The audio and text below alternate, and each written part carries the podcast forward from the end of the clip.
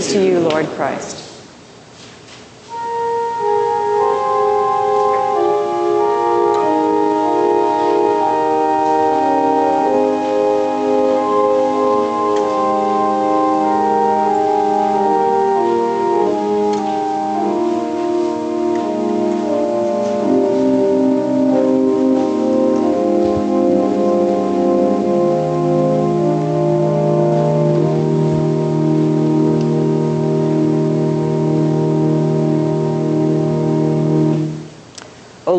Us all beautiful feet to bring your good news. Amen. Please be seated. The Bible is uh, the book, the scripture, the document upon which the Judeo Christian faith is founded. It is the core stories of God's amazing blessings to his people.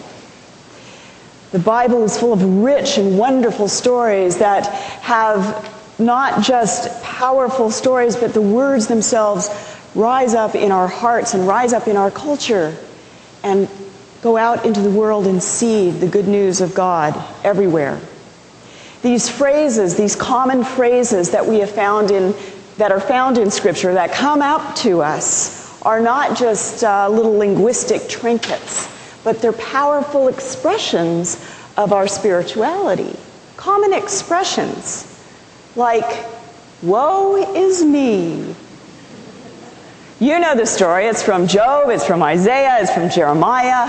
Woe is me. There are other phrases. There are other phrases. A thorn in the, a thorn in the flesh from 2 Corinthians. There's a labor of love.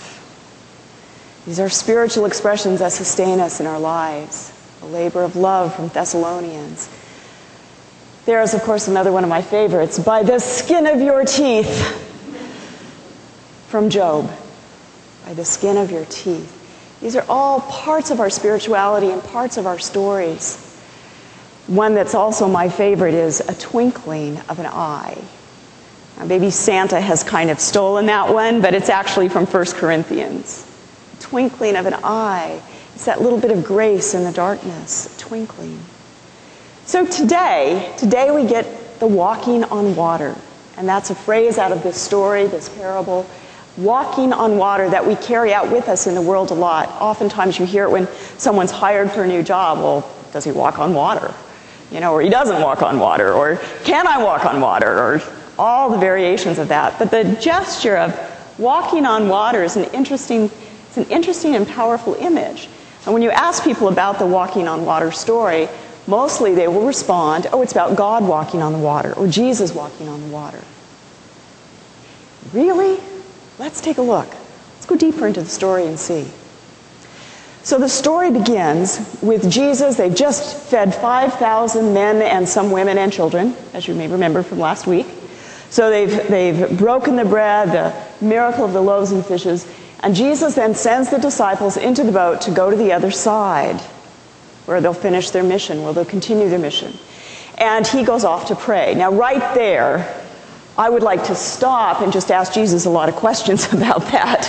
Why are you sending the disciples off? Why aren't we all praying together? Aren't we in community? I don't understand. I mean, but that's the story. The story is the disciples are told to get in the boat and go to the other side. And Jesus comes along later. It's dark. It's deep into the evening. It's almost morning. It's that third hour, that third quarter of the night. And the wind is strong, and there's a storm on the Sea of Galilee. This is not a surprise. The Sea of Galilee has fierce winds. Fierce winds. The winds are so predictable that it's a favorite place for kite surfing nowadays. These winds, have, these winds are as constant as the fog across the Golden Gate Bridge. They, they come every day, especially during the summer. Strong, strong winds. So Jesus has sent the disciples out knowing they're going to face strong winds. Okay? So here in the middle of the night, the disciples are hunkered down in the boat. The boat is not as strong as they thought. They're scared. It's at night. They're not sleeping. They're all huddled together. Now, I don't know if any of you have been caught out in the boat in a storm. I have with my uncle and aunt. It's not a pleasant scene. you want to blame someone. Why did you bring us out here? You want to blame someone, you're hunkered down, the wind is roaring over you, you just can't wait to get who got us in this first place. And all of a sudden, they see a ghost. They see a figure walking across the water. And now they are so terrified. They see something dead from the past haunting them in this storm. They're scared. The disciples are all scared. Peter stands up. Lord, is, is that you? And Jesus says, Don't be afraid, it's me. Lord, if that's you, now here's, here's the kicker, the whole story, and this is where it comes into play, into our spirituality. If this was a screenwriter, the screenwriter would say, This is the plot. The plot is the convince objective. They think it's a ghost, but it should be Jesus. Are they going to, something's going to happen when they discover the truth of the story. So it's a convince objective. Can they be convinced? Because if they are convinced, the story will dramatically change. So Peter asks, Is that you? And then the question he asks is very strange. Because if he really just wanted to know, Is it Jesus? Couldn't he say, What's your mother's maiden name? right? That's the reasonable thing people ask when they want to know who you are. Who is your mother? But he doesn't do that. He doesn't even say, What did we do yesterday? No, he says, Command me to come out to you. Interesting. Where did he get that idea? It's a storm, it's a lake. What's he doing? Wants to walk on water. And Jesus says, Come. Kind of, come on in, the water's fine. And Peter gets out of the boat and walks on the water. And he walks out to Jesus, but sees the wind, and it says he begins to slip, begins to sink. He doesn't fall into the ocean. He doesn't get devoured by a big whale and God has to save him out. That's another story. He just begins to sink. Now, Peter has not lost his faith. Peter still says, Jesus, save me, and reaches out his hand. And Jesus picks him up. This is not a story of Peter getting drenched. It's a story of he begins to sink. And he says, Lord, he doesn't lose faith in Jesus. He still reaches out for Jesus. And the, Jesus says, You know, why, why do you have little faith? But Jesus isn't talking about his faith in Jesus. Jesus is saying, Peter, why don't you have faith in yourself? You're my, you're my friend. You're my beloved. I invited you out. Here's where we belong. Come on. And Peter got out of the boat and walked towards him because that's where he belongs. While the other disciples were huddled and fearful in the boat, Peter walks with Jesus and talks with Jesus. Calls me, I am his own. That's the beauty of this story. That's where it all changes. And that's what we have to hear. That Jesus wants to walk with us in the storm. That Jesus wants us out there when he knows there's a wind, when he knows there's a storm afoot. And the Spirit of God that might be hovering over there that we're terrified, like, you mean God wants me to do something? You mean like God wants me to help create and heal this world? Yeah. It's that wild wind over the waters, like Genesis, the wind that hovers over creation. We are invited to come to that.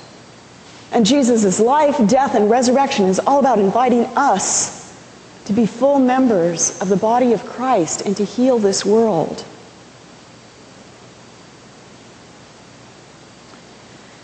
This last week, we've had a lot of uh, up and down in our world debt crisis, debt ceiling, who's in charge, Congress is arguing. I have a friend who's very concerned about that. This is crazy. Congress was just crazy. They're rearranging decks on the Titan- or chairs on the Titanic. Great. Another friend, you know what? Nobody's in charge. Not Congress, not the military, nobody's in charge. The markets are in charge. Maybe. Not really. Not really, because we are the people. This may be a storm, we may be in a boat, but we are called to walk on the water in these situations. We are called to think of new and creative ways to solve our economic crisis. We, we created this thing called the market. We created all those strange financial products that got us here. We created this country. We brought about the democracy. We have the creative power of God with us to create, sustain, and heal each other. And we need to get out of the boat to do that. We need to get out of the boat to walk with Jesus. Huddling in the storm isn't going to get us what we need or what God wants of us. We need to be bold. Now that's a very big example, and it may be there may be smaller examples. It may be that just getting out of bed in the morning and going out into the world is your stepping out into the boat. Maybe life has hit you down so badly that that alone is a walk with God. Maybe for some of you, it's trying to find the right housing for your parents. That is getting out of the boat and daring to find, do the right thing. For this community of Mill Valley, I'm always touched by Joan Landau's uh, witness about her getting help for her daughter, her medical help. Those of you who haven't read that, just go down to Landau's. It's on is that, Throckmorton? Read what's in the window. She stepped out of the boat and got medical help for her daughter when everyone said that it couldn't be done. Step out of the boat.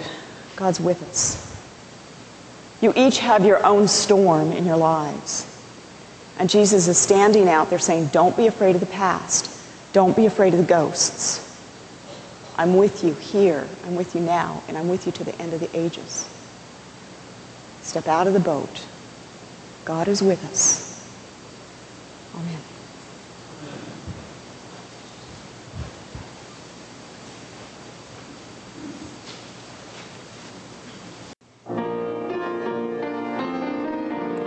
This has been a sermon podcast from the Episcopal Church of Our Savior, Mill Valley, California. We are a growing, welcoming community for those seeking to deepen their relationship with God and to journey in faith with God's people through the breaking of bread and in service to others in Christ's name. You can reach us by phone at 415 388 1907 or visit us online at oursaviormv.org. That's O U R S A V I O U R M V for Mill Valley.org. We wish you God's peace, and we hope to greet you in person very soon.